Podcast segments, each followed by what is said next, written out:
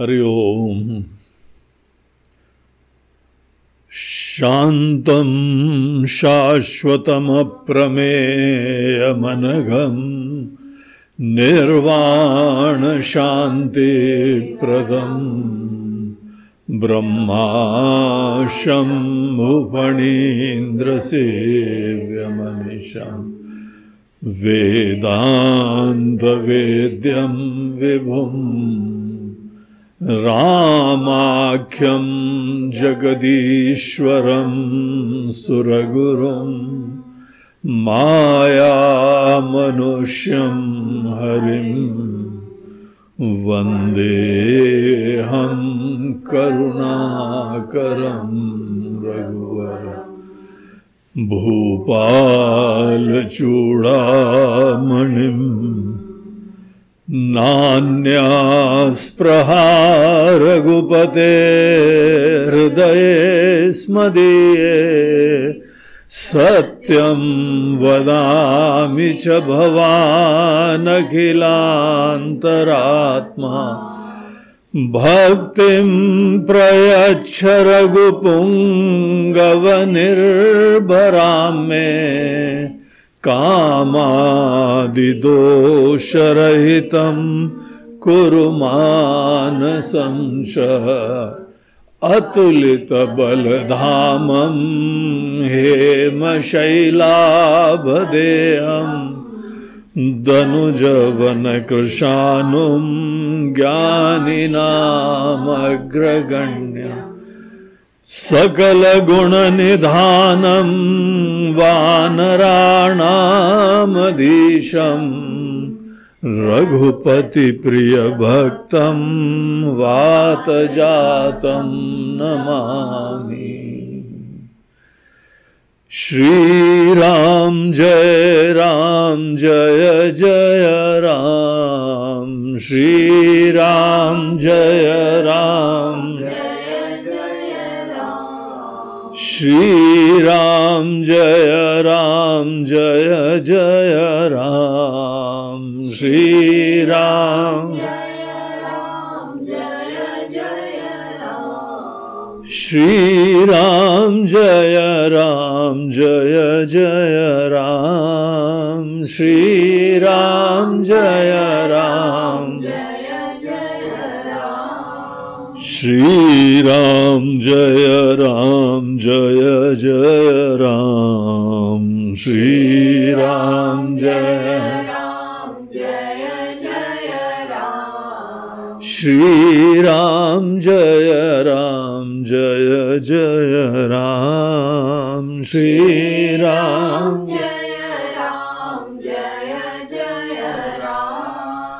श्रीराम जय राम जय जय राम श्रीराम जय राम जय जय राम श्रीराम जय राम जय जय राम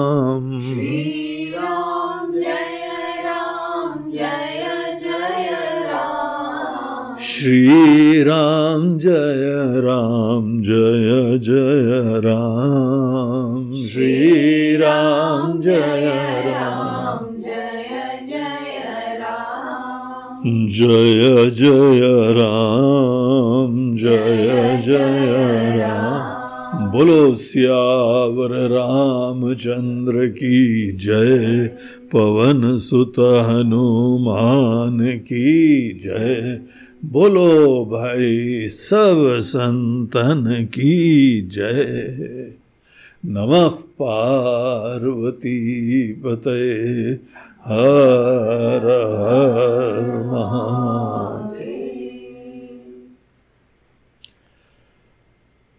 कपि करि हृदय विचार, दीनि मुद्रिका डारि तब।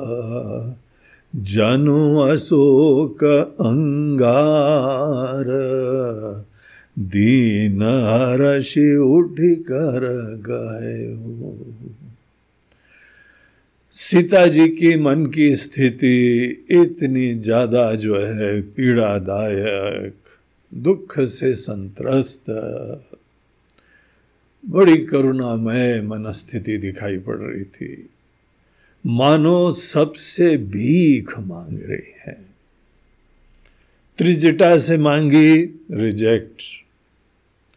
फिर उन्होंने आकाश को देखा, तारे दिखाई पड़े, चमकीले और बढ़िया। और वहाँ चंद्रमा भी बहुत अच्छे, खासे, बड़े चमक रहे थे। भगवान जाने पूनम थी, उन दिनों की नहीं थी, मगर चंद्रमा भी इतने जो है प्रकाश में अग्नि का पुंज देख रहे थे सीता जी सबसे प्रार्थना करी कि आप पूरे अग्निमय हैं, कृपा करके हमको एक चिंगारी दे दो, अब हमारी पीड़ा सही नहीं जा रही है। अब हम और क्या बता सकते हैं? हमारी निष्ठा राम जी के प्रति ऐसी अद्भुत हमारे मन के अंदर भावना है। उसको छोड़ने का प्रश्न ही नहीं है और उसके हमको कीमत चुकानी पड़ रही है। ऐसा भयंकर वेरा हो रहा है और ये लोगों का दुष्टों का संताप अलग हो रहा है। और इनके बाप जी आए थे अभी हम्म, रावण उन्होंने तो हमको और भी अल्टीमेटम दे रखा है। हमको पता है वो कुछ भी कर सकता है भाई। तो हमको राम जी के अब दूरी बहुत खल रही है। मन के अंदर ऐसी पीड़ा हो रही है, अब हमको शरीर रखने की इच्छा ही नहीं हो रही। और इसीलिए हम प्रार्थना कर रहे हैं कि हमारे ऊपर प्लीज़ कृपा करो। प्लीज़ बोला नहीं, आप समझ रहे हैं हम क्या बोल रहे हैं। हाँ? कृपा करो। निवेदन कर रहे हैं सबसे। तारे भी टकटकी लगा के देखते ही रहे कुछ करते ही नहीं है। फिर उसी समय उनको जो है अशोक वृक्ष की पत्तियाँ दिखाई पड़ी और उसमें भी जो एकदम नए लाल लाल सी पत्तियाँ दिख रही थी। अब आप ये मत बोलना है कि वो पेड़ के नीचे बैठी थी, तारे कैसे दिखाई पड़ रहे थे। अरे, उस एरिया में थोड़ा आकाश दिख रहा था, वहाँ से उनको वो भी देख रहा था। अशोक वृक्ष के पत्ते भी देख रहे थे। तो उनसे प्रार्थना करिए। देखिए, अपना नाम आप सार्थक करिए। आप सबका शोक दूर कर देते हैं। अशोक वृक्ष ने अंततः तो सीता जी का शोक दूर करने के लिए योगदान दिया। इसीलिए अगर किसी का बगीचा बड़ा बड़ा है ना तो अशोक वृक्ष लाओ। सीता जी की याद आएगी। और जब जब आपको शोक होगा और जीवन में होता ही रहता है। हम्म, शोक कोई भी परिस्थिति में आ सकता है हमको। वस्तुतः शोक परिस्थिति से नहीं आता है। शोक आता है हमारे अंदर निर्णय नहीं हो पा रहा है। जब निर्णय नहीं हो पाता है ना, उस उथल पुथल के अंदर जो पीड़ा होती है, अनिर्णय होता है, ना कर सकते हैं नहीं नहीं कर सकते कई बार बोलने की इच्छा होती है, लेकिन हमारे विवेक बोलता है, नहीं नहीं नहीं, बोलना उचित नहीं है। और तो भी बोलने की भी इच्छा होती है। नहीं बोले या बोले, जाए कि नहीं जाए, करें कि नहीं करें, खाए कि ना खाएँ, पिए कि ना पिए थोड़ा सा ज़्यादा नहीं। थोड़ी सी ले लो, क्या फ़र्क पड़ता? टॉनिक है। अब बड़े बढ़िया बढ़िया तर्क आते हैं मन में। जब निर्णय नहीं ले पा रहे ना उस निर्णय नहीं लेने की अंतस्थिति में जो पीड़ा होती है, उसको शोक बोलते हैं। इसीलिए आदमी के अंदर उसकी ही बुद्धि की अंतस्थिति के अनुरूप जब रास्ता ही नहीं मिल रहा है उसको, तब जाके धर्म सम्मूढ़ चेता सही क्या है इस परिस्थिति में? और नहीं जब समझ में आता है, उस समय शोक होता है। जब जब शोक हो तो अगर भगवान की कृपा से आपके घर में गार्डन है तो आप शोक वृक्ष हो, थोड़ी देर उसके नीचे जाके बैठना। नहीं हो तो पास के बगीचे में चले जाना। तुमको अगर शोक से दूर होने की इच्छा है तो पेड़ का पूरा आशीर्वाद लो। पेड़ जो है ना, साक्षात ब्रह्म ज्ञानी होते हैं। बहुत बड़ी कृपा होती पेड़ की। वातावरण अच्छा चाहिए तो पेड़ लगाओ। फल अच्छे चाहिए तो पेड़ लगाओ। वायु शुद्ध करनी है तो पेड़ लगाओ। गर्मी में संताप दूर करना है तो पेड़ लगाओ। और पेड़ खुद गर्मी सहते हैं और आपको शीतलता देते हैं। जय हो जय हो, धन्य, अद्भुत। खुद ज़मीन से जो है, कम से कम थोड़ी सी खाद ले लेंगे, थोड़ा पानी ले लेंगे और सबको मीठे मीठे फल देते हैं। पक्षियों को अपना स्थान देते हैं। जो पत्थर भी मारे तो उसको भी फल मिल जाते हैं। अगर कोई ब्रह्म ज्ञानी संत नहीं देखा हो तो चिंता मत करो, पेड़ को देख लो। पेड़ जो है ना साक्षात ब्रह्म रूपा होते महान तपस्वी। सदैव दूसरे के कल्याण में रत यही यज्ञ भावना होती है।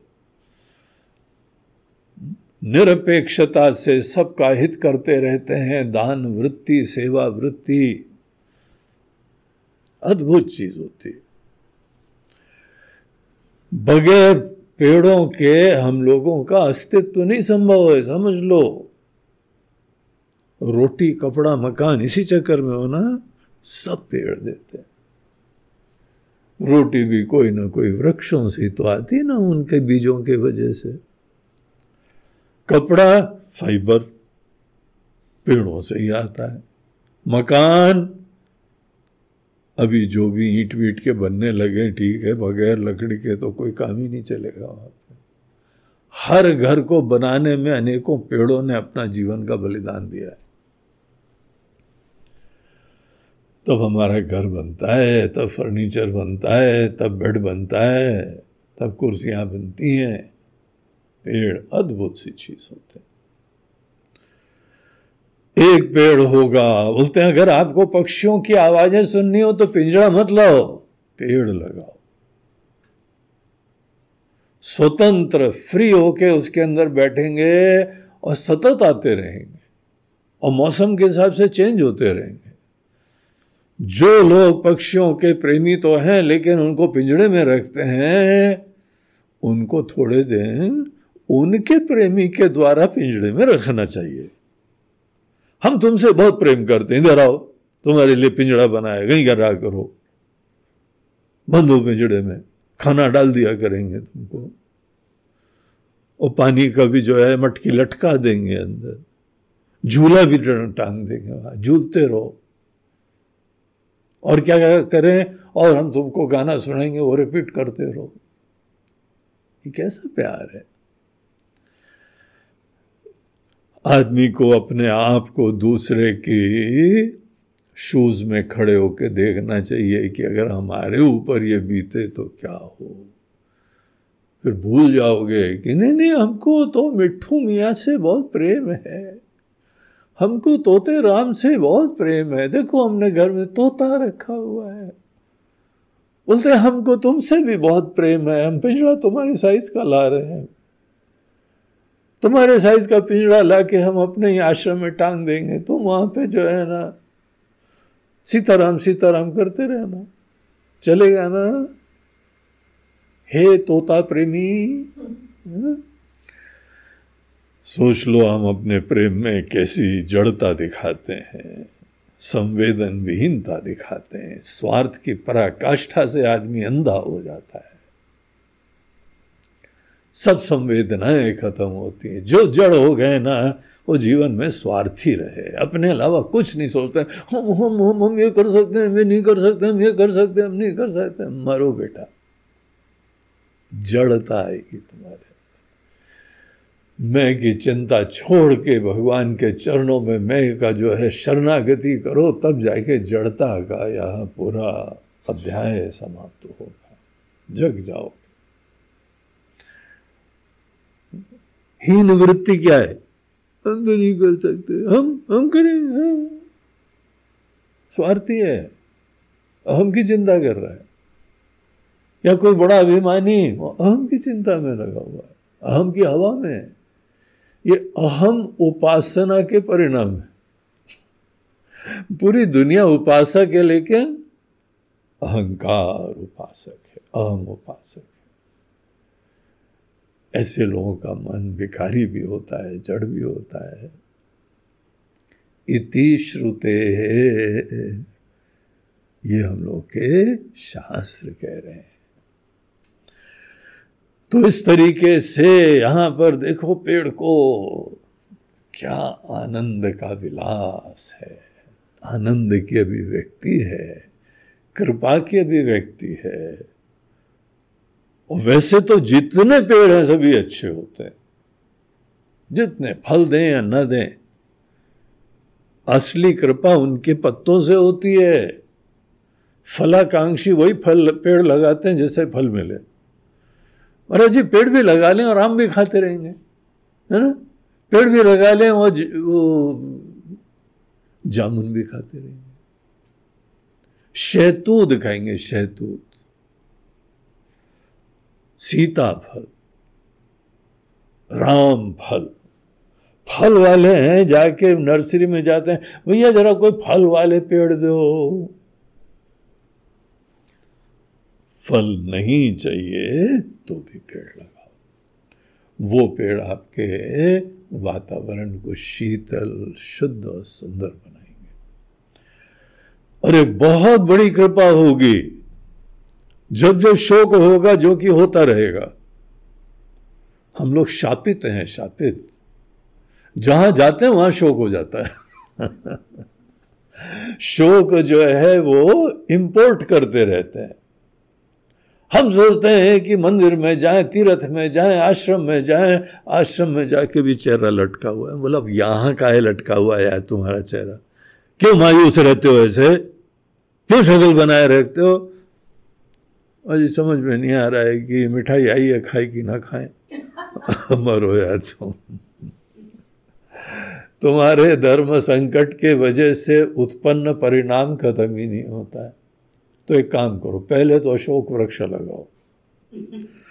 अशोक वृक्ष के नीचे गौतम बुद्ध की तरीके से ध्यान करना। हाँ? गौतम बुद्ध के जीवन की प्रेरणा है कि पेड़ के नीचे बैठने से ज्ञान होता है। क्या वही वाला पेड़ लाए कि कोई भी चलेगा ट्राई करो दूसरे को। और यहाँ सीता जी जिस पेड़ के नीचे बैठी थी, उसका तो नाम ही बड़े बुज़ुर्गों ने अशोक वृक्ष दिया है। तो अशोक वृक्ष से भी प्रार्थना करी। आप अपना नाम जो है वो कृपया करके, दया करके प्लीज़ एक अंगारा फेंक दो। हमारे ऊपर कृपा करो। आपको पता नहीं है कितनी बड़ी कृपा होगी अगर हमको इस समय कोई अंगारा दे दे, एक चिंगारी दे दे। खत्म होना चाहते ऐसी विरह की पीड़ा की फीलिंग हो, तब हमको इनकी प्रार्थना पता लगेगी। ये ग्रंथों की सुंदरता यह है कि आप सबकी फीलिंग महसूस करो। सीता जी की फीलिंग रावण की फीलिंग हाँ? और ऊपर बैठे हनुमान जी की फीलिंग तेरा फीलिंग्स सोचो, उसको महसूस करो। हम जब दूसरे की फीलिंग्स देखते हैं तो चांसेस ये हैं कि आप अपनी पत्नी और अपने पति की फीलिंग्स भी महसूस करने लगोगे। रामायण की बहुत बड़ा साइड इफ़ेक्ट होगा। रामायण के अध्ययन का साइड इफ़ेक्ट पत्नी भी बोल रही, अरे तुम इतने सेंसिटिव संवेदनशील कब से हो गए? तो जब से रामायण पढ़ी रामायण हमको संवेदनशील बनाती। अगर फीलिंग सोची तो जल्दीबाजी बोले हाँ हो गई हो गई आगे क्या कहा? बताओ आगे क्या फिर नहीं होगा कहा। पॉज करो, रुको। खुद अपने आप को उस पोजीशन में देखो। इतना प्रेम है किसी से कि बिछो अच्छा ही नहीं लगता है। और तो भी तुमको जो है वो बिछो है दूरी है जिससे प्रेम हो। भक्त का भगवान से हो हमारे अपने रिश्ते नातों से हो हाँ, कोई प्रेमी आपका हो पति हो पत्नी हो बच्चे हो नाती पोते हो बहुत प्रेम है किसी से उनसे दूरी देखो अच्छी नहीं लगती है। और अगर आपको जो है ज़बरदस्ती अलग ही करा जा रहा है तो उस समय डेस्परेशन होती है। फिर जीवन बेकार लगने लगता है। सीता जी की ऐसी स्थिति, अब तो यहाँ कोई मारे डाल रहा है। ऐसे ही ऊपर पड़े हुए हैं। दुष्ट लोग हैं। हिंसक लोग हैं। छू कोई भी नहीं रहा है। मज़ेदार बात यह है। और ऐसे ऐसे वाणी के कटाक्ष, वो तीर जो है ना, सबसे ज़्यादा चुभने वाले होते हैं। और एक के ऊपर एक, जैसे क्रिएटिविटी है सब। ऐसी बातें बोलो जिससे दूसरे को पीड़ा हो। तो नहले पे दहले थे सब। एक सी एक बातें कर रहे थे। त्रिजटा ने रोका उनको। वो बोला, जरा सोच समझ के कल ये पावर में आने वाली है। हाँ? तख्ता पलटने वाला है। और आज जिसको तुम पीड़ा दे रहे हो, वही कल जो है ना, वो सर्वे सर्वा होंगी तो एकदम डर गई, थोड़ी बहुत ठीक हुआ, लेकिन तो भी आज्ञावशात सबने को पीड़ाएँ दे रहे हैं। देखो, एक व्यवहारिक बात यह है कि हमको बाहर से पीड़ा किसी को भी नहीं देनी चाहिए। अपनी तरफ़ से। तुम नहीं दो तो भी पीड़ित होंगे, वो अलग प्रॉब्लम होता है। तुम्हारा कोई इरादा नहीं किसी को पीड़ा देने का। हर समय ऐसा नहीं होता है, कई बार इरादा होता है। ऐसे बोला हमको हाँ। देखो, हमारा मौका आने दो। अभी नेले पे दहला देता हूँ। किससे पंगा लिया तुमने? और अगर हमने बाई दबे एक बार छोड़ दिया तो अरे अगली बार डबल हो जाएगा। इसीलिए छोड़ूँगा नहीं। और वो ऐसी ऐसी बातें होती पूरा दुनिया संतप्त है वाणी से। और उसका समाधान जो है, वो या तो बाहर खूब प्रेम से दो। दूसरे ने क्या बोला, ये सेकेंडरी हो जाए। तुम अपनी तरफ़ से कैसे करते वो प्रधान बन जाए। अगर कोई विकारी है तो उसको ज़्यादा सेवा करो। दरअसल जो आदमी का मन दुखी है ना, उसको ज़्यादा प्रेम की ज़रूरत है। हमारे अंदर पीड़ा, क्षोभ हो रहा है क्योंकि हमको तुमसे उम्मीद है। समझा करो। दुखी आदमी बोल रहा है, हमको तुमसे बड़ी उम्मीदें हैं। और तो उम्मीद पूरी नहीं कर रहे हमारी? हाय राम प्लीज़ हाँ? उम्मीद हमारी पूरी कर दो। वो दरअसल प्यासा है, उसको प्यार देना पड़ता है। किसी को इज़्ज़त दे दो, प्यार दे दो, सबका पीड़ा खत्म। यही तो मांग रहे हैं सब। और तुम्हारे क्या फ़र्क पड़ता है? प्यार देने में एक सुंदर बात यह है, प्यार जो है ना समथिंग डिवाइन एक डिवाइन धन होता है, एक लौकिक धन होता है। आपने सुना ये बात? लौकिक धन और अलौकिक धन। लौकिक धन का लक्षण होता है, देने से कम हो जाता है। अब सौ थे, तुमने पचास दे दे पचास ही बचे। है ना? कम हो गया। लेकिन अलौकिक धन देने से बढ़ता है। देखो कितना उसके नेचर का डिफरेंस होता है। प्रेम दो तो ये नहीं है कि अब एक छटाकी बचा हुआ है किसको बचा हुआ दे और बढ़ गया प्रेम। जितना दो, उतनी वृद्धि होती है। ये अलौकिक प्रेम का लक्षण होता है। इसीलिए बाहर की जो भी पीड़ाएँ होती हैं, विवेकी लोग, थोड़े समझदार लोग ऐसे लोगों को patients on DI list dangerously ill ये लोग जो है इंटेंसिव केयर के पेशेंट्स हैं, इनको स्पेशल अटेंशन चाहिए। जितना नॉर्मली स्माइल करते हो ना, उससे ज़्यादा बड़ी स्माइल दिया करो इनको। अरे टॉप ऑफ़ द वर्ल्ड तो आश्चर्यचकित करेंगे। पहले तो पहला रिस्पांस होगा, आँखें फट के तुमको देखेगी। चक्कर क्या है? कोई ना कोई गड़बड़ है। ये आदमी हमको मुस्कुरा रहा है। अब तो बच के रहो भाई, कुछ गड़बड़ है, आने वाला है कुछ। आने दो जो। उसको सरप्राइज़ है, क्योंकि आज तक तुम बड़े विचित्र थे। तुम देते ही नहीं थे स्माइल तक नहीं देते थे।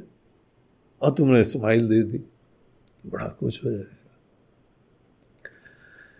बाहर के अनेकों व्यवहारिक समस्याएँ प्रारंभ में धर्म शास्त्र कहता है कि हमको सेवा करनी चाहिए, आत्मीयता देनी चाहिए। आत्मोपम्य न सर्वत्र समम पश्यति अर्जुन। अपनापन से देखो। तुम साधना करोगे। तुम अपने पथ पे निष्ठ रहोगे। जो अगर ज़्यादा पीड़ित है, उसकी ज़्यादा सेवा की ज़रूरत है, उसको दुखी है, ऐसे देखो। और आध्यात्मिक डायग्नोसिस और समाधान बहुत ही अलग होता है। वहाँ पे अगर तुमको कोई दुख देता दिखाई पड़े तो उसकी डायग्नोसिस होती है, हमारे अंदर अपेक्षा है, तभी हमको पीड़ा हो रही है। दूसरा आनंद की अपेक्षा कर रहा है, वो अलग इश्यू है। वो हमारे जो है ना, धर्मशास्त्र बाहर की व्यवस्था की तरफ़ संवेदना दिखाता है। आध्यात्मिक शास्त्र हमारी मनस्थिति दिखाता है। हमारे अंदर अपेक्षा है। अपेक्षा पूरी नहीं हो रही, इसीलिए गुस्सा आ रही हमको। और ये हमारी अपेक्षा को मैनेज करना हमारे हाथ में। हम उसको ठीक कर लेंगे उसके बाद कोई भी कुछ भी बोलता रहे, बोलेंगे, तुम्हारा मुँह तुम्हारा सर, कुछ भी सोचो, कुछ भी बोलो, हमको क्या, हमको अपेक्षा ही नहीं। आप हाथी की तरीके से, मस्ती से चलोगे, कोई कुत्ते भौंकते रहेंगे। बीच बीच में मुड़ोगे फू कर देना उसको, बस। वो भाग जाएगा उतने में नहीं भी करोगे तो भी हाथी हो कुछ फ़र्क नहीं पड़ता है। अध्यात्मिक शास्त्र हमको हाथी की तरीके से चलना सिखाते हैं, अपने अंदर अपेक्षाएँ, चिंता, अभिमान सब खत्म हो जाता है।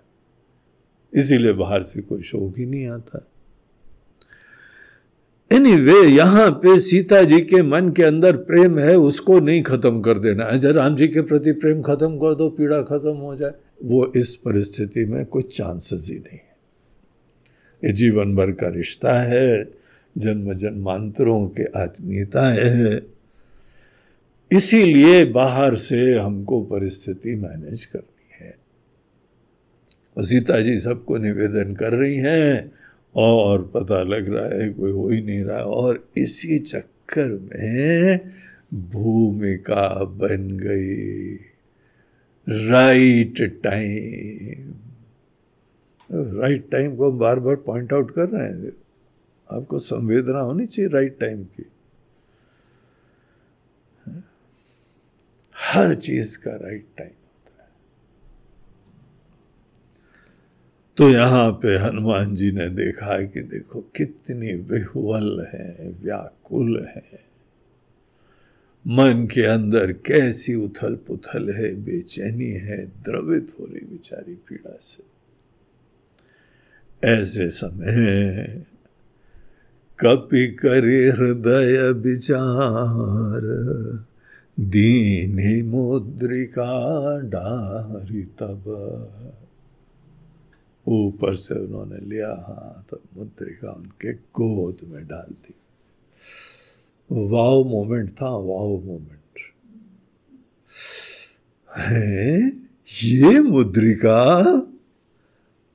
ऐसा शुरुआत में तो लगा चमकीली सी एक जो है ना, अंगार गिरा है अशोक वृक्ष से।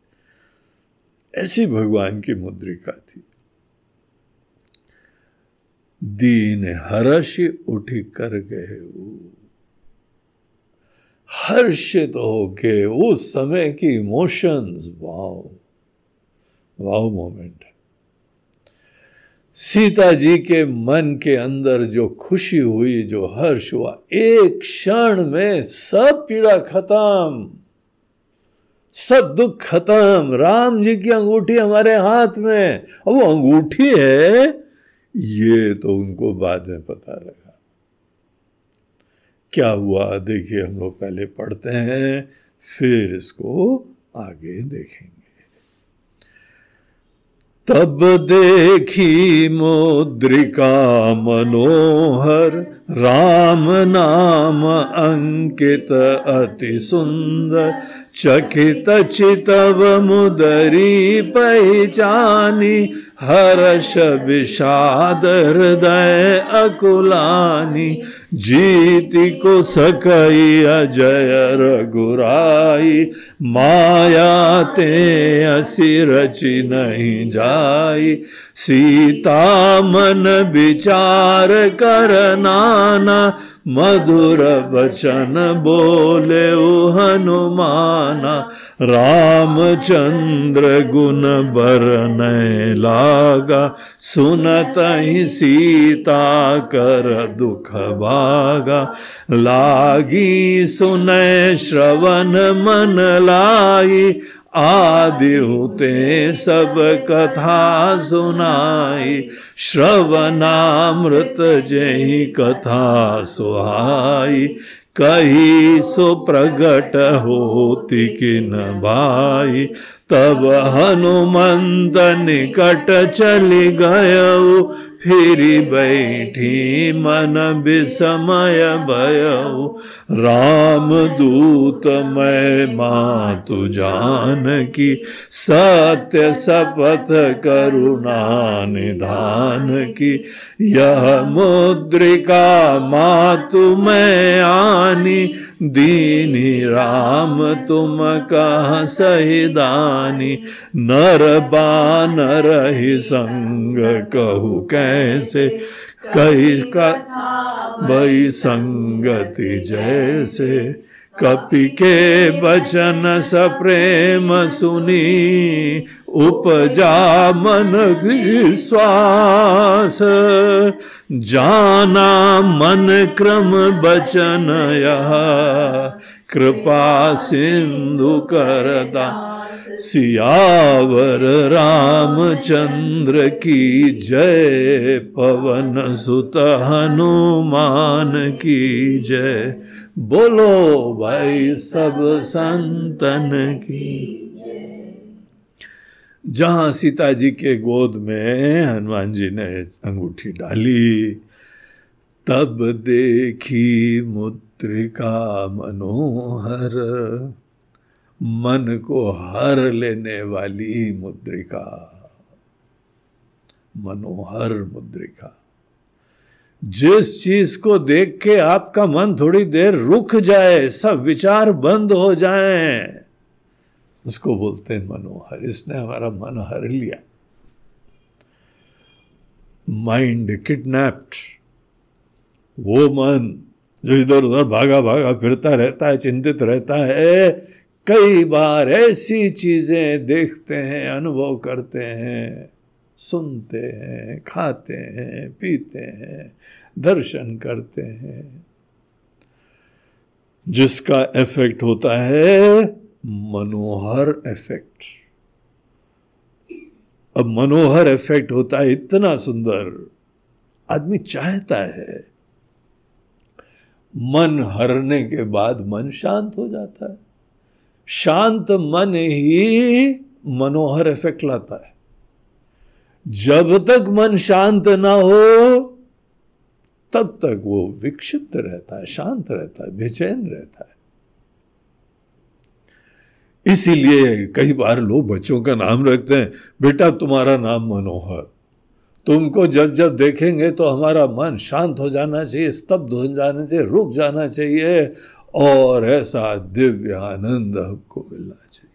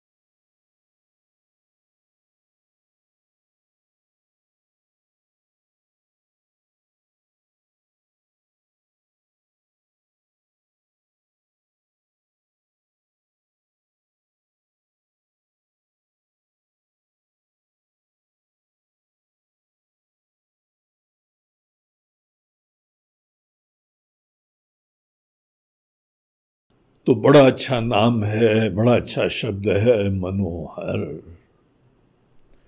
हम लोग इधर उधर घूमने फिरने जाते हैं ना, केवल मनोहर के लिए जाते हैं। मनोहर एक्सपीरियंस। जहाँ जाओ, बहुत बढ़िया, मनोहर। सीता जी ने तो जहाँ मुद्रिका, मनोहर मुद्रिका देखी, आप यहाँ पे सोच सकते हैं। फील कर सकते उनकी मनस्थिति क्या रही होगी। और उसमें भी उनकी अंगूठी में राम नाम लिखा हुआ था। अब देखिए, ये यहाँ पे मुद्रिका जो है ना, अंगूठी की तरह चल रहा है। तो अभी हम लोग इसी को कंटिन्यू करते हैं। इसके बड़े कुछ और रहस्य हैं। लेकिन वहाँ उन्होंने मुद्रिका देखी। उसमें राम नाम मुद्रित था। मुद्रित बोलते हैं पूरा इम्प्रेस्ड रिटन इंस्क्राइब्ड तो ऐसा उसके अंदर राम नाम लिखा हुआ था और बहुत बार हाँ, उन्होंने अंगूठी वो देखी हुई है राम जी का हाथ स्पर्श करके हाथ में लेके देखी हुई। बहुत अच्छी तरह परिचित थी। जब उन्होंने वो अंगूठी देखी, राम नाम अंकित अति सुंदर। राम नाम भी सुंदर है, जहाँ राम नाम आ गया, वो मुद्रित कहाँ सुंदर है? चकित चितव मुदरी पहचानी, वो आश्चर्यचकित हो गई। ये कैसे? ये क्या हो गया? अंगूठी यहाँ पे, राम जी की अंगूठी। हाँ? हर्ष विषाद हृदय कुलानी ऐसे समय आदमी के मन के, देखो, विचार देखना एक चीज़ होती है, भावना देखना दूसरी चीज़ होती है। और जो मनुष्य किसी की भावना देख पाता है वो ही संवेदनशील होता है, जगता है विचार देखने की क्षमता आती है। भावना देखना, भावना फील कर पाना, ये एक द्वार होता है विचार देख पाने को। जो भावना नहीं देख पाते हैं, वो विचार नहीं देख पाएँगे। भावना ज़्यादा इजी होता है, दृष्ट होता है। इसीलिए सबकी भावना तो देखो, लेकिन उसके उपरांत विचार करके काम करो। ये हनुमान जी का प्रिंसिपल है। हनुमान जी हमारे लिए एक आदर्श पुरुष बने कि बहुत अच्छी तरह सेंसिटिव होते हैं high degree of sensitivity very deeply लेकिन उसके उपरांत रिस्पॉन्सेस विचारपूर्वक। जो बगैर विचार के भावना देखता है, वो भावना बह जाता है। देखो, भावना बड़ी सुंदर चीज़ होती है, अभिव्यक्ति होती है। लेकिन भावना के विवेक नहीं होता है। भावना के पीछे सदैव बुद्धि रहनी चाहिए। इसीलिए हनुमान जी का जब जब कोई प्रसंग आता है, विचार करके ये काम करा। है? तो ये सब चीज़ें देख के उसके बाद उसके लिए उचित क्या है? जैसे डॉक्टर है, किसी की पीड़ा देखता है, मदद करने की इच्छा आती है, कैसे इसका हम दुख हर लें? कैसे दूर कर दें पीड़ा? विचार करना पड़ता है। बगैर विचार के हम केवल भावना रहेगी ना तो मदद नहीं कर पाएँगे, सेवा ही नहीं कर पाएँगे। कुछ भी करेंगे, नुकसान हो जाता है कई बार लोगों का। किसी भिकारी ने मांगा, आपने फट से दे दिया। बोलेगा, मिल गया मूर्ख आज हमको। चलो, आज तो आज का हमारा गांजा हो गया। वो गांजा पियकर था। आपने दिया, वो जाके उसने, बाबूजी, भोजन करना है। और बाबूजी के मन में दया आई, दे दिया। मतलब भोजन करना है तो पैसे नहीं देंगे, भोजन खिला देंगे हम। खाओगे? नहीं नहीं, पैसे दो आप। क्यों पैसे दे? बगैर सोच के मत करो। सदैव जो है, गीता के सत्रहवें अध्याय में भगवान कृष्ण बोलते हैं कि दान जो सात्विक व्यक्ति है, दान बहुत ही भावना से देते हैं और विचार करके करते हैं। बुद्धि सात्विक। जगी होनी चाहिए।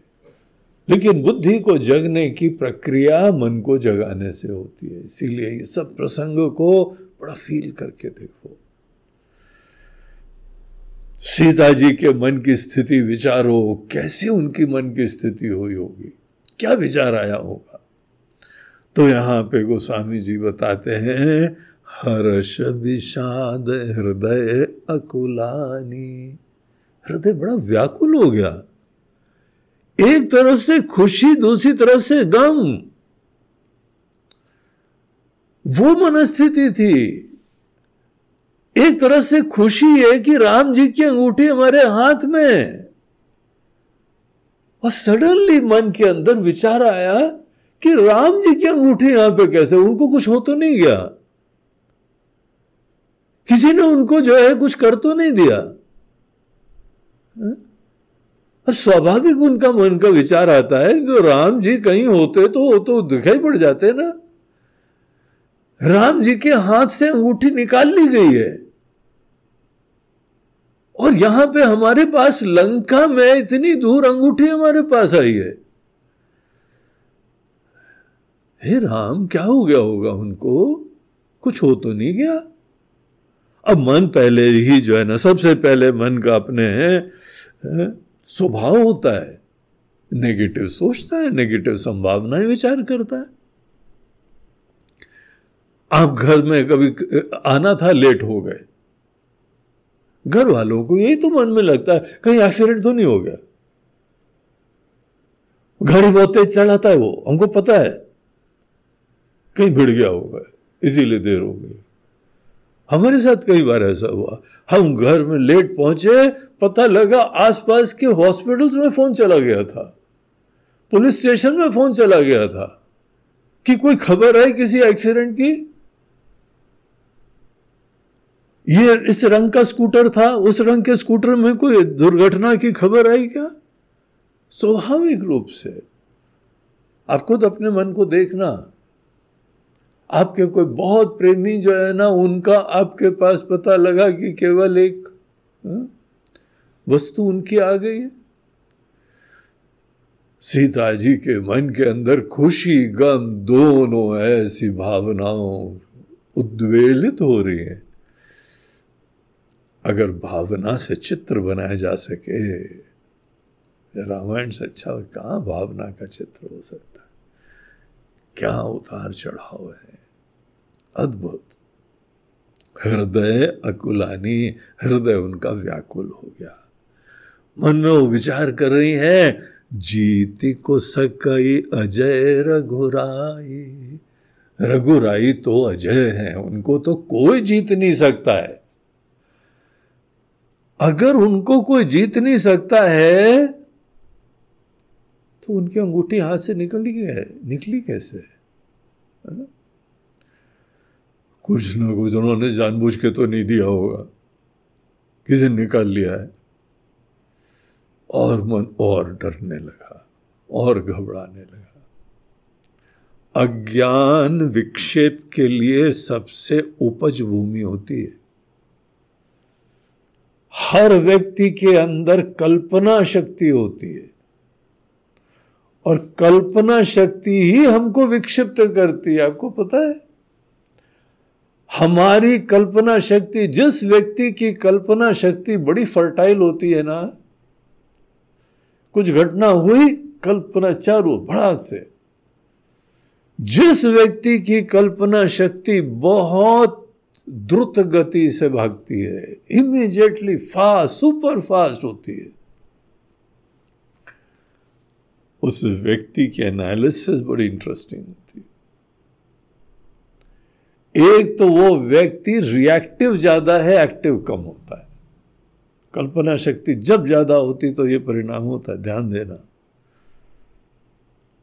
जहाँ को देखो, फट से कल्पना कर ली। विचार का समय नहीं, विचार में थोड़ा सा टाइम लगता है। इसीलिए विचार वाले लोग थोड़ा सा सोचते हैं, खड़े देखते हैं। और कल्पना करने वाले भटक से बोल देते हैं भटक से कर देंगे। उनकी विचारशीलता कम होती है। मन की एक्टिविटी हाइपर होती है। और कंडीशनिंग्स उनके अंदर डोमिनेट करती है। धारणाएँ प्रधान होती है। समत तो प्रधान नहीं होता है। विचारशीलता भी प्रधान नहीं होती। तब जाके इमोशनल रिएक्शंस हुआ करते हैं। इमोशंस बड़ी सुंदर चीज़ है, लेकिन वो डोमिनेट नहीं करने चाहिए। हम लोग के वेदांत शास्त्र बोलते हैं, विक्षेप शक्ति संसार से कारणम। हमारे सब अशांति, भटकना प्रॉब्लम का कारण है विक्षेप शक्ति। और आपको पता है विक्षेप शक्ति क्यों जगती है? क्योंकि यथार्थ का ज्ञान नहीं पता नहीं, अगर पता करो ना तो फिर विक्षेप शक्ति की ज़रूरत ही नहीं है। सूरज निकल रहा है सामने, सूरज को देख लो तो वहाँ सूरज के हमारे ख्याल से सूरज नहीं है। हमारे ख्याल से आज चंद्रमा ऐसी जगह दिखाई पड़ रहा है। अरे तुम्हारे ख्याल की गुंजाइश का है भैया, देखो ना आँख खोल के। तुम आँख खोल नहीं रहे हो, फिर तो हमारे हिसाब से हमारी शायद और ये ये शायद वैद का कहा प्रश्न है? स्ट्रेट फॉरवर्ड काम होना चाहिए, जो है उसको आँख खोल के देखो। शायद खत्म। और शायद की दुनिया ही पीड़ा देती है। विक्षेप की दुनिया होती है। संभावना। और ये संभावनाएँ, कल्पनाएँ कब तक रहती हैं? यावन्न ज्ञायते ब्रह्म सर्वाधिष्ठानम अद्वयम जब तक यथार्थ का ज्ञान नहीं होता है, तब तक कल्पना शक्ति बेलगाम घूमती और वे सब प्रकार की संभावनाएँ मन में आती हैं, डर आता है, चिंता आती अब यहाँ सीता जी को पता तो है ही नहीं राम जी का क्या हुआ। तो मन के अंदर अनेकों प्रकार की कल्पनाओं का देखिए, साम्राज्य है। जीति को सकई अजय रघुराई। रघुराई तो अजय और माया ते असी रची नहीं जाई। ये मायामय चीज़ तो है नहीं, किसी के कल्पना शक्ति, किसी के क्रिएटिव पावर के अंतर्गत ये नहीं है। ये सीता जी का विश्वास था। तो कोई नकली नहीं बना सकता है। रावण की दुनिया में बहुत सारी चीज़ें बनी हुई हैं, लेकिन नकली राम जी की अंगूठी, नो चांस। मायाते असी रची नहीं जाई। सीता मन विचार कर नाना। नाना विचार। अन्य भी बहुत सारे विचार आए।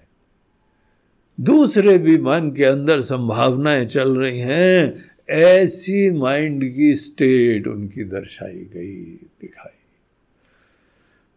उस समय हनुमान जी ने फिर समझा राइट टाइम अब सही समय है, हमको इस समय कुछ बोलना चाहिए। देखो, अपने शब्दों की इज़्ज़त अगर करवाना चाहो ना तो राइट टाइम के लिए रुको। आधा वचन उसने बोला, जब तुमने आधा बोला, उसने फिर आधा बोला, फिर इसने आधा बोला। ना उसकी बात सुनना है कोई, ना तुम्हारी बात सुन रहा है। रुक जाओ, मत बोलो। जल्दी से बीच में कभी मत बोलो, तुम्हारे वचनों को कुछ सुनेगा नहीं। तुमने इतने गंभीर विचार पूर्वक बातें कही, और सब वॉश ऑफ़ हो गया।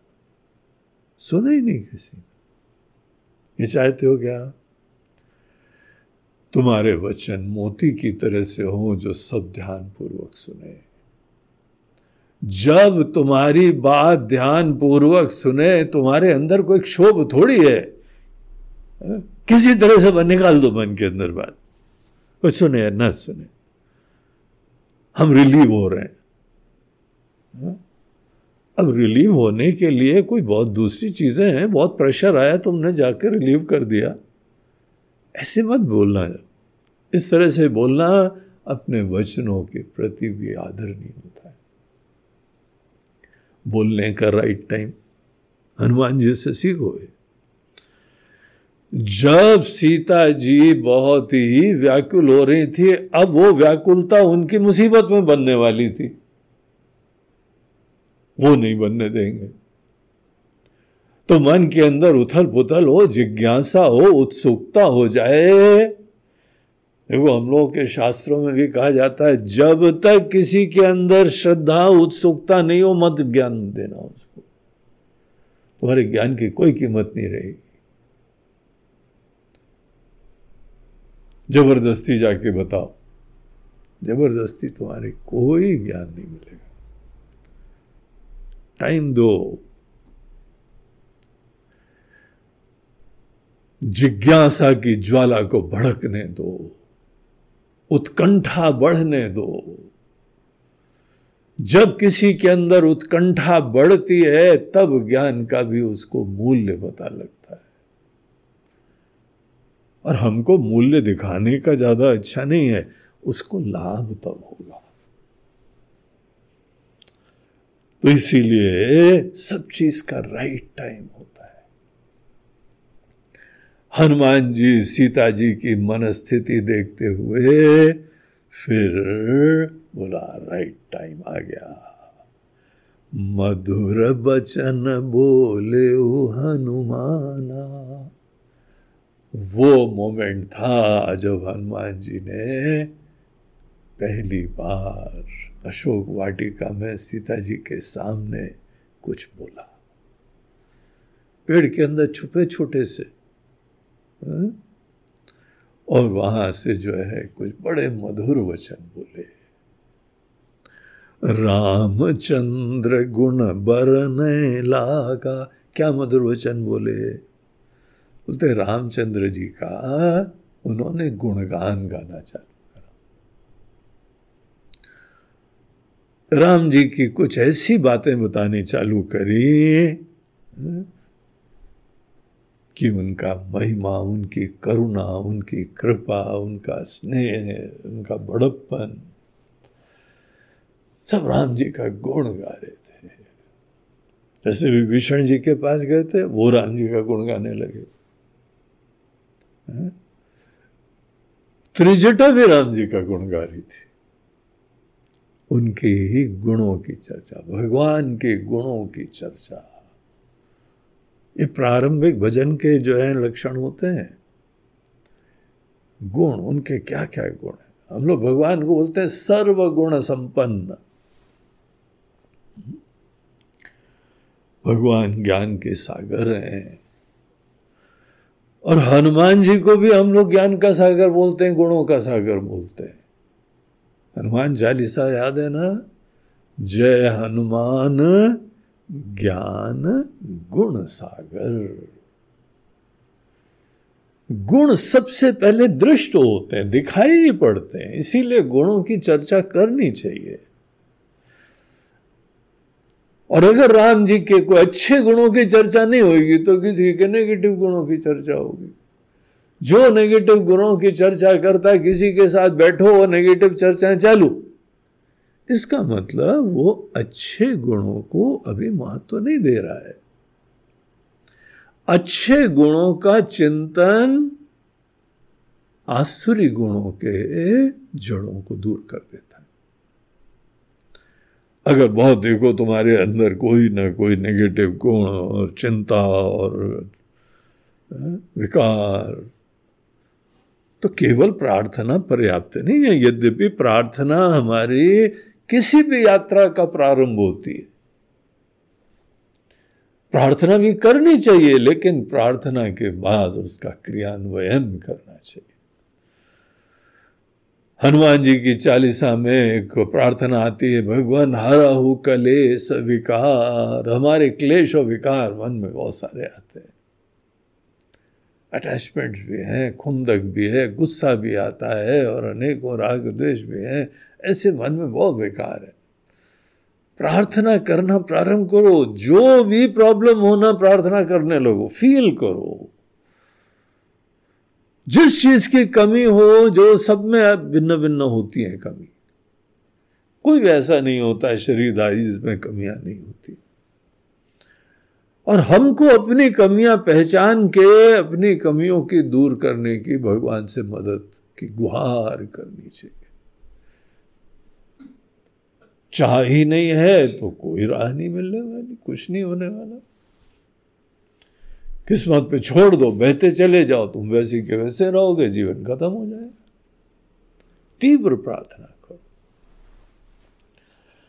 हम लोग अभी मुंडक उपनिषद पढ़ रहे थे, वहाँ पर भी बोलते हैं, अनेकों साधक थे वो ज्ञानी नहीं हो रहे इतने दिन से। पढ़ रहे हैं, सुन रहे हैं, सब शब्द, आत्मा, ब्रह्म आत्मा, ब्रह्म। लेकिन ना आत्मा, ना ब्रह्म कुछ अपने अंदर प्रकट ही नहीं हो रहा है। बोलते सब शास्त्रों का सिद्धांत तो सुन लिया महाराज जी हमने। उनका ज्ञान नहीं हो रहा, जागृति नहीं हो रही। तो उपनिषद ने वहाँ बताया पता है क्या चीज़ है? तुम्हारे अंदर अभी मुक्ति की चाहत इंटेंस नहीं है।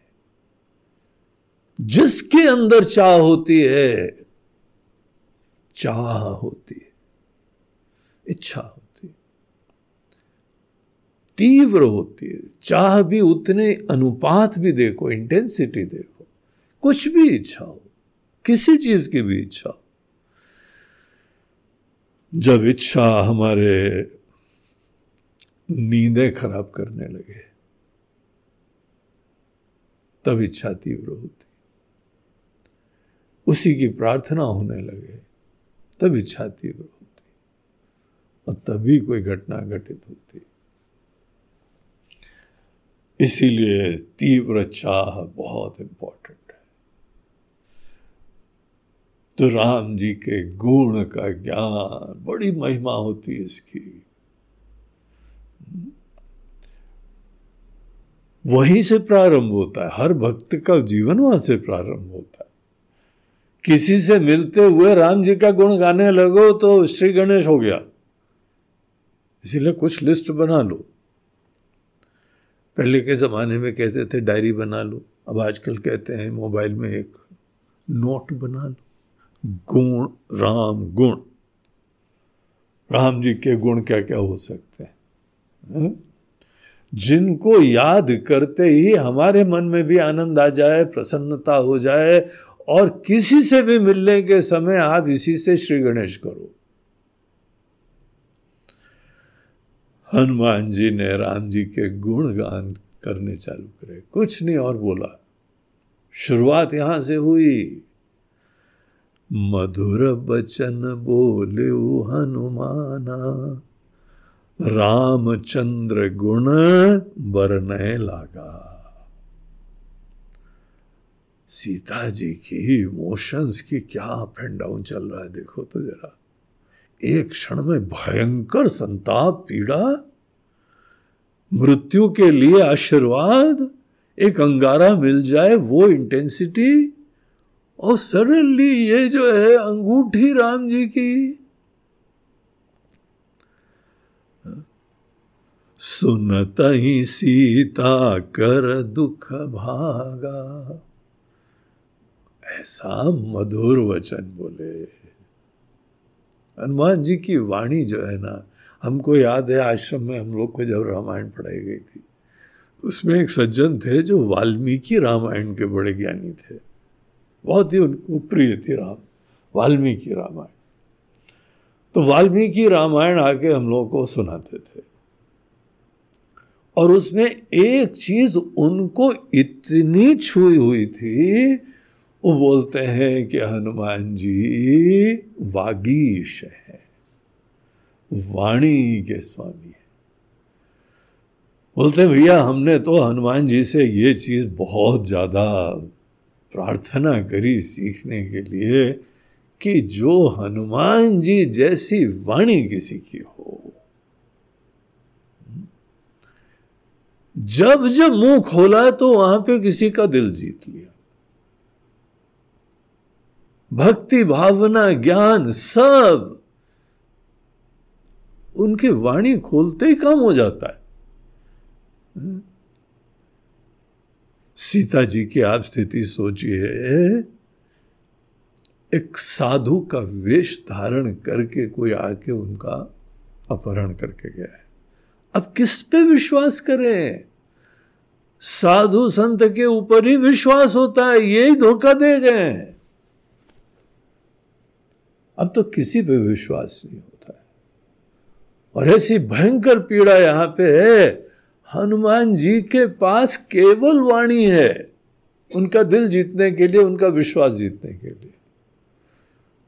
और शुरुआत उन्होंने करे ऐसी बातें। राम जी का गुणगान।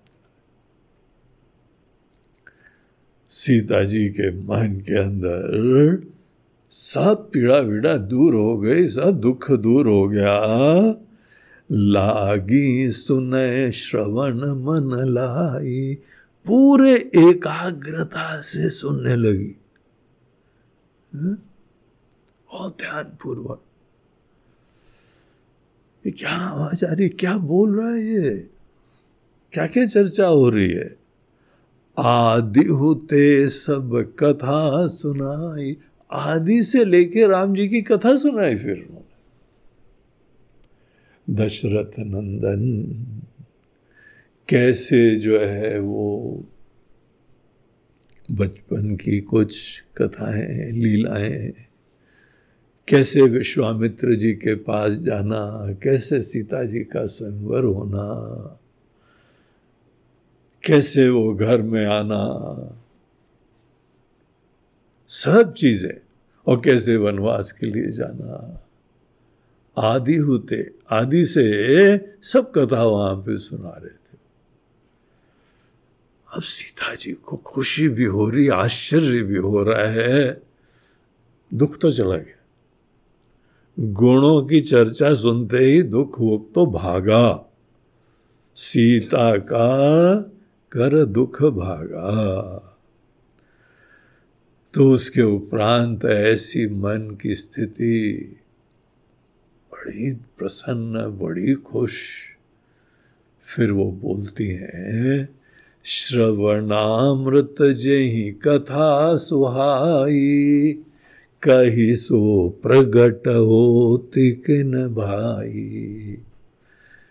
जिसने हमारे कानों के लिए अमृत की वर्षा करी है, श्रवणामृत। आपके शव, आपके शब्द हमारे कान के लिए अमृत तुल्य है। श्रवणामृत। जही कथा सुहाई इतनी सुहानी इतनी प्रिय इतनी मन भावनी, ऐसी बता कथा जिसने सुनाई है, कही सो प्रगट होती किन भाई? हे भाई, तुम प्रगट हो, प्रगट क्यों नहीं होते हो? सामने प्रकट हो के फिर कथा बताओ तो सीता जी ने स्पष्ट जो है वो निवेदन करा कि हे भाई, कितने देखो आदर से, प्रेम से। अब कौन है पता नहीं। इतना पता है भाई है, कोई बहन नहीं है। हा? तो हे भाई, तुम यहाँ पे प्रकट क्यों नहीं होते हो? तो जब जो है उन्होंने ये बोला, तब फिर राइट टाइम देखो, क्या हनुमान जी का राइट टाइम होता है। ऐसे नहीं फजाम से पैर धड़ाम से कूद पड़े सामने। भूमिका तो देखो जरा। टाइमिंग तो देखो हर चीज़ का।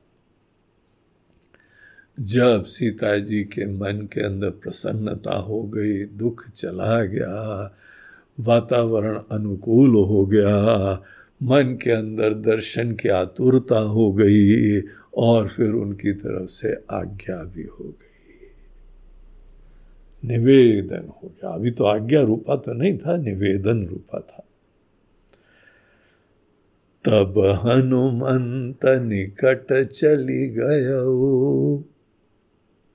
तब हनुमान जी जो है वो उनके पास सामने आ गए। अब एकदम कोई सामने आया, कोई सभी सरप्राइजेस चल रहे हैं, सभी आश्चर्य चल रहा है।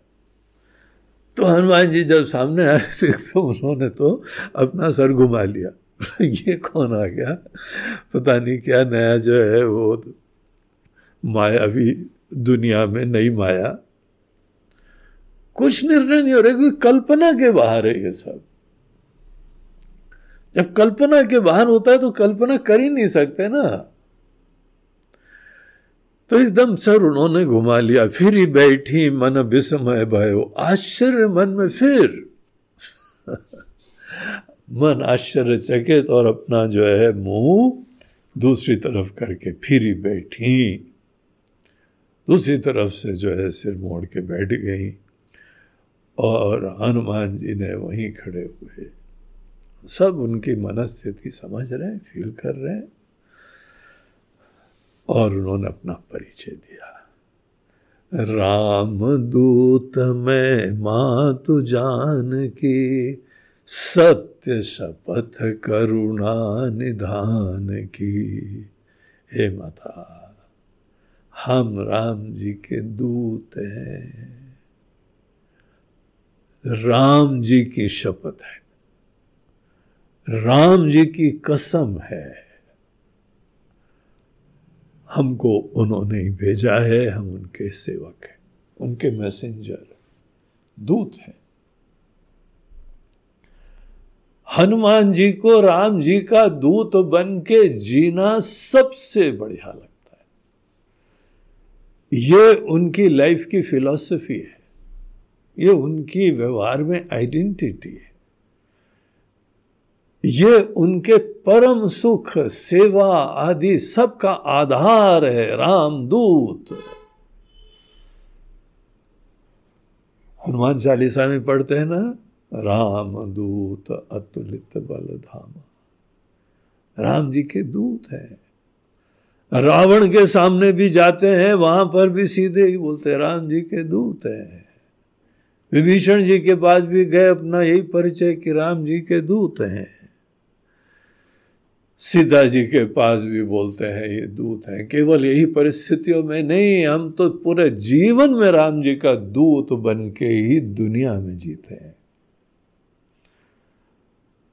राम दूत, मैं मातु जान की हे जानकी माता, हम राम जी के सेवक हैं, उनके मैसेंजर हैं, उनका ही द्वारा भेजे गए और ये मुद्रिका हम लाए हैं और वो राम जी ने आपके लिए दी है। पहचान उत्पन्न करने के लिए। उनको भी ये बात पता थी कि सीता जी को जो है अब ऐसी मनस्थिति होगी कि कैसे विश्वास करें किसी के ऊपर। ये राम जी ने पहले ही सोच लिया था। आपकी मनस्थिति बहुत संशय की, अविश्वास की ऐसी रही होगी, इसीलिए उन्होंने दीन ही राम तुम का सही दानी। पहचान के लिए निशानी दी थी, प्रमाण दिया था। आईडी है ये, आईडी। हम राम जी के पास से आ रहे हैं, यही उसकी आइडेंटिफिकेशन। और फिर उसके उपरांत, नर बानर ही संग कहूँ कैसे? सीता जी ने पूछा, ये कैसे बताए राम जी का वानरों से कैसे मिलना हुआ? क्या घटना थी?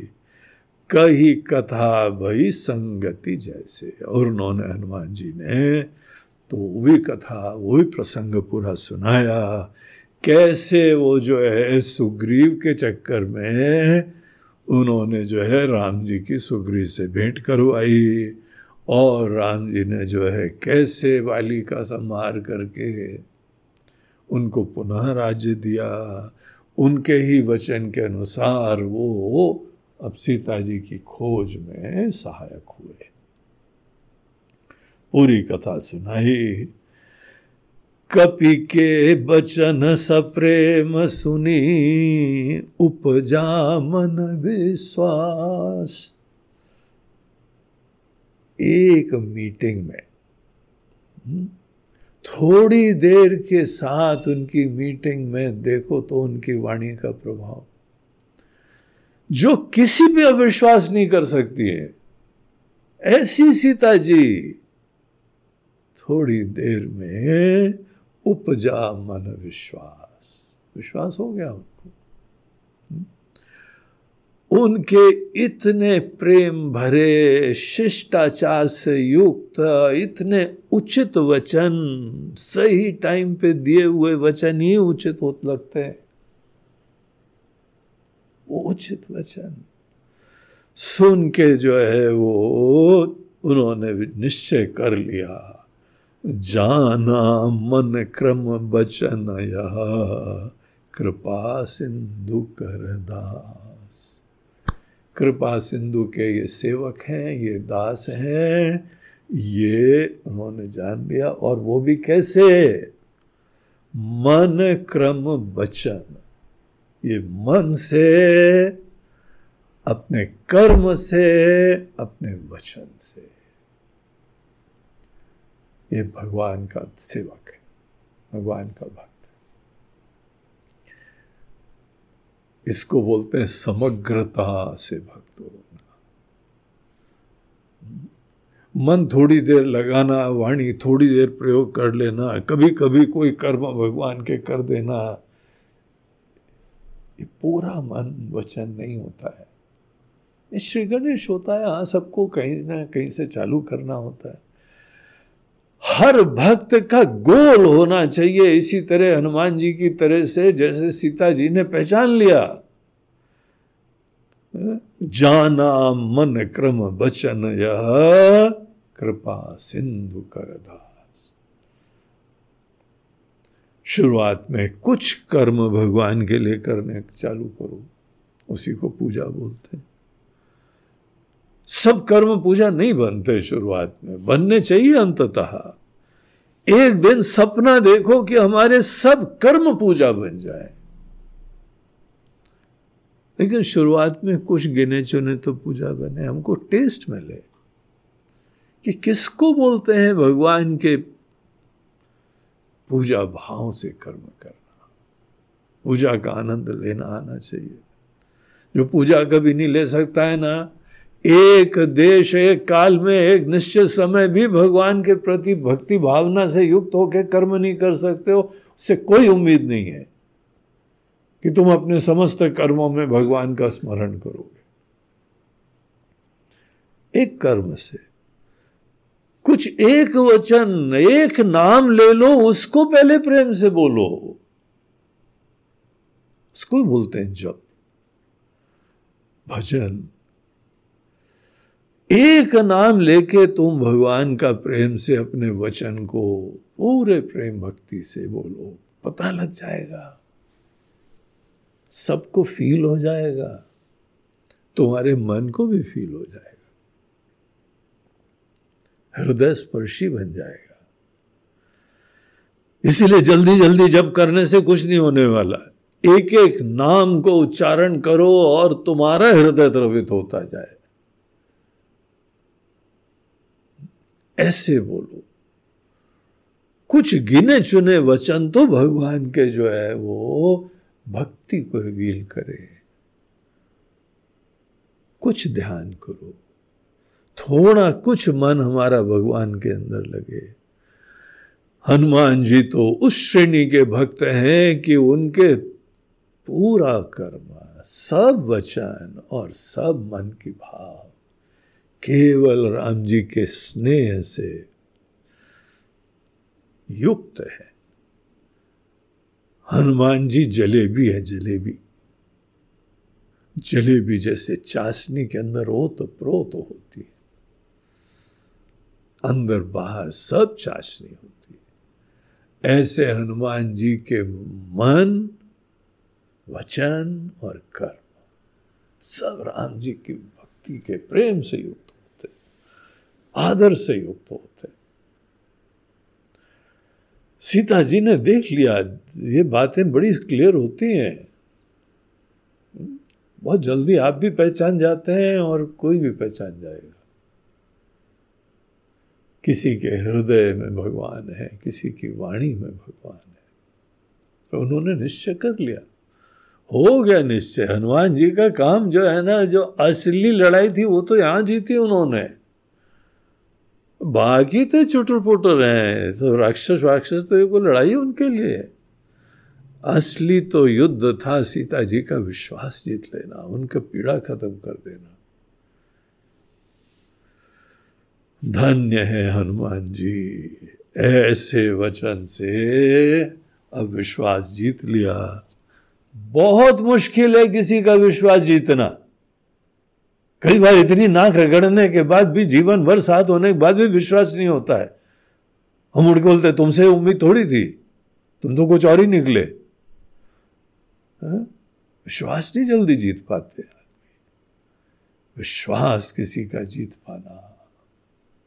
अमेजिंग हनुमान जी का चरित्र जो है, बहुत महान दिव्य है। उपजा मन विश्वास। जाना मन क्रम बचन कृपा सिंधु करदास कृपा के जो सिंधु, कृपा के जो सागर हैं, ये उनका सेवक हमारे पास आ गया। हा, क्या वाओ मोमेंट है। अद्भुत। हनुमान जी को बारंबार वंदना है, प्रणाम है कि सीता जी को ऐसी शांति, ऐसा सुख दिया, जीवन दान है ये। मरना सन्न को जीवन दान मिल गया। जीवन का जीने का उत्साह उमंग मिल गई। एक मीटिंग में ऐसा काम कर दिया। हम्म? अब आगे क्या होता है, वो फिर हम लोग कल देखते हैं श्री राम जय राम जय जय राम श्री राम जय राम जय जय श्री राम जय राम जय जय राम श्री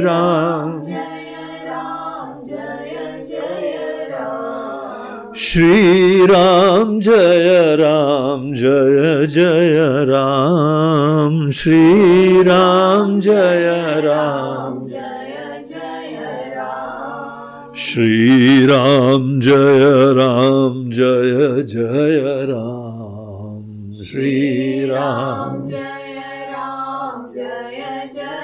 राम श्री राम जय राम जय जय राम। श्री राम श्री राम। जय राम जय जय राम। श्री राम जय राम जय जय राम। श्री राम जय राम जय जय राम।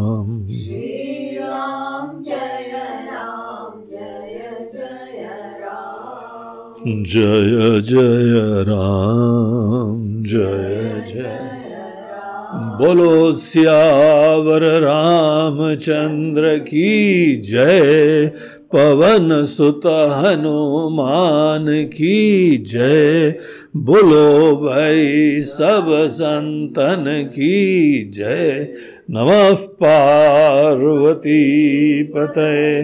हर हर महादेव, नर्मदे हर बोलो गंगा। जय। हरिओम हरिओम आज का हम लोग का ये प्रवचन प्रायोजित हुआ है दो सज्जनों के द्वारा। एक है बड़ोड़ा निवासी बड़े भगवत प्रेमी, श्रद्धालु, आश्रम की सेवा वहाँ पर बड़ोड़ा में बड़े अच्छी तरह करते हैं, संचालन करते हैं। और बहुत ही श्रद्धा भक्ति यहाँ पर हम लोगों के प्रति भी रखते हैं। वो हैं नारायण भाई शवसानी नारायण भाई सवसानी जी ने ये एक प्रायोजित करा है। उनके ही सुपुत्र भरत सवसानी का जन्म है, जन्मदिन है। तो जन्म नहीं मतलब वो तो बड़ा हो गया, शादी ब्याह हो गई लड़के की, उसका जन्मदिन है। और माता पिता देखिए अपने बच्चों को कैसे स्नेह ऐसे बरसाते हैं हम्म? सत्कर्म उनके नाम से सेवा दे के वो दरअसल हनुमान जी के प्रति, रामायण के प्रति तो जो अपनी भक्ति प्रकट कर रहे हैं, लेकिन ज़्यादा उसके फल वहाँ जा रहा है। वो कथा में सेवा कर रहे हैं, बोलते हमको फल नहीं चाहिए। भरत जी, फल को ट्रांसफ़र कर दो भरत को। हा? भरत के जन्मदिन के लिए हम ये कर रहे हैं। हमारी भक्ति, हमारी सेवा, हमारा सब।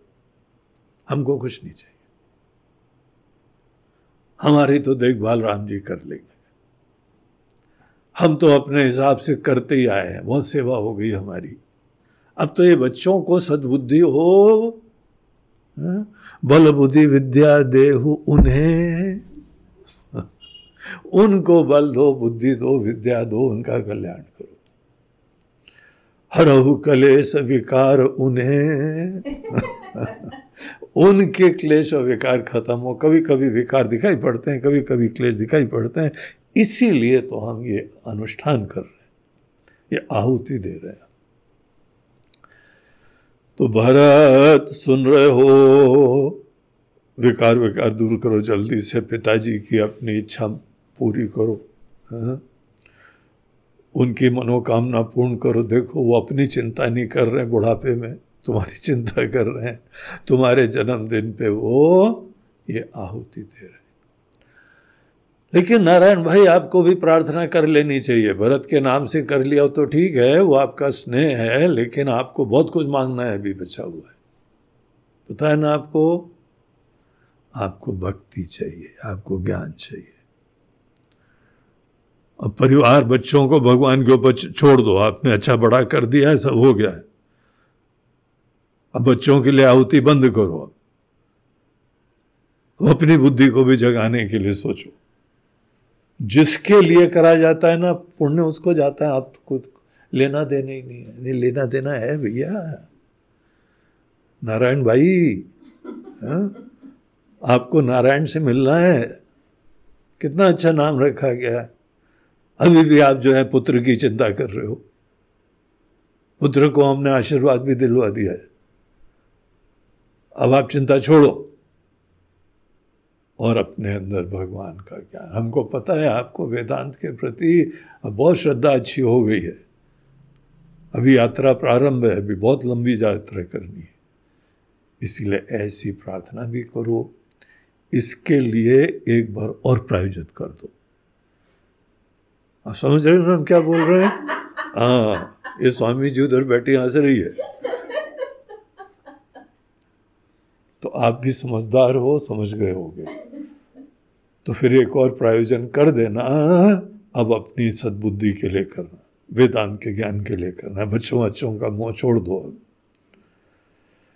एक तो हमारे नारायण भाई ने प्रायोजन करा है, दूसरा जो है इंदौर के, एक हमारे बड़े परिचित, पुराने, जानकार, मयंक अरोरा।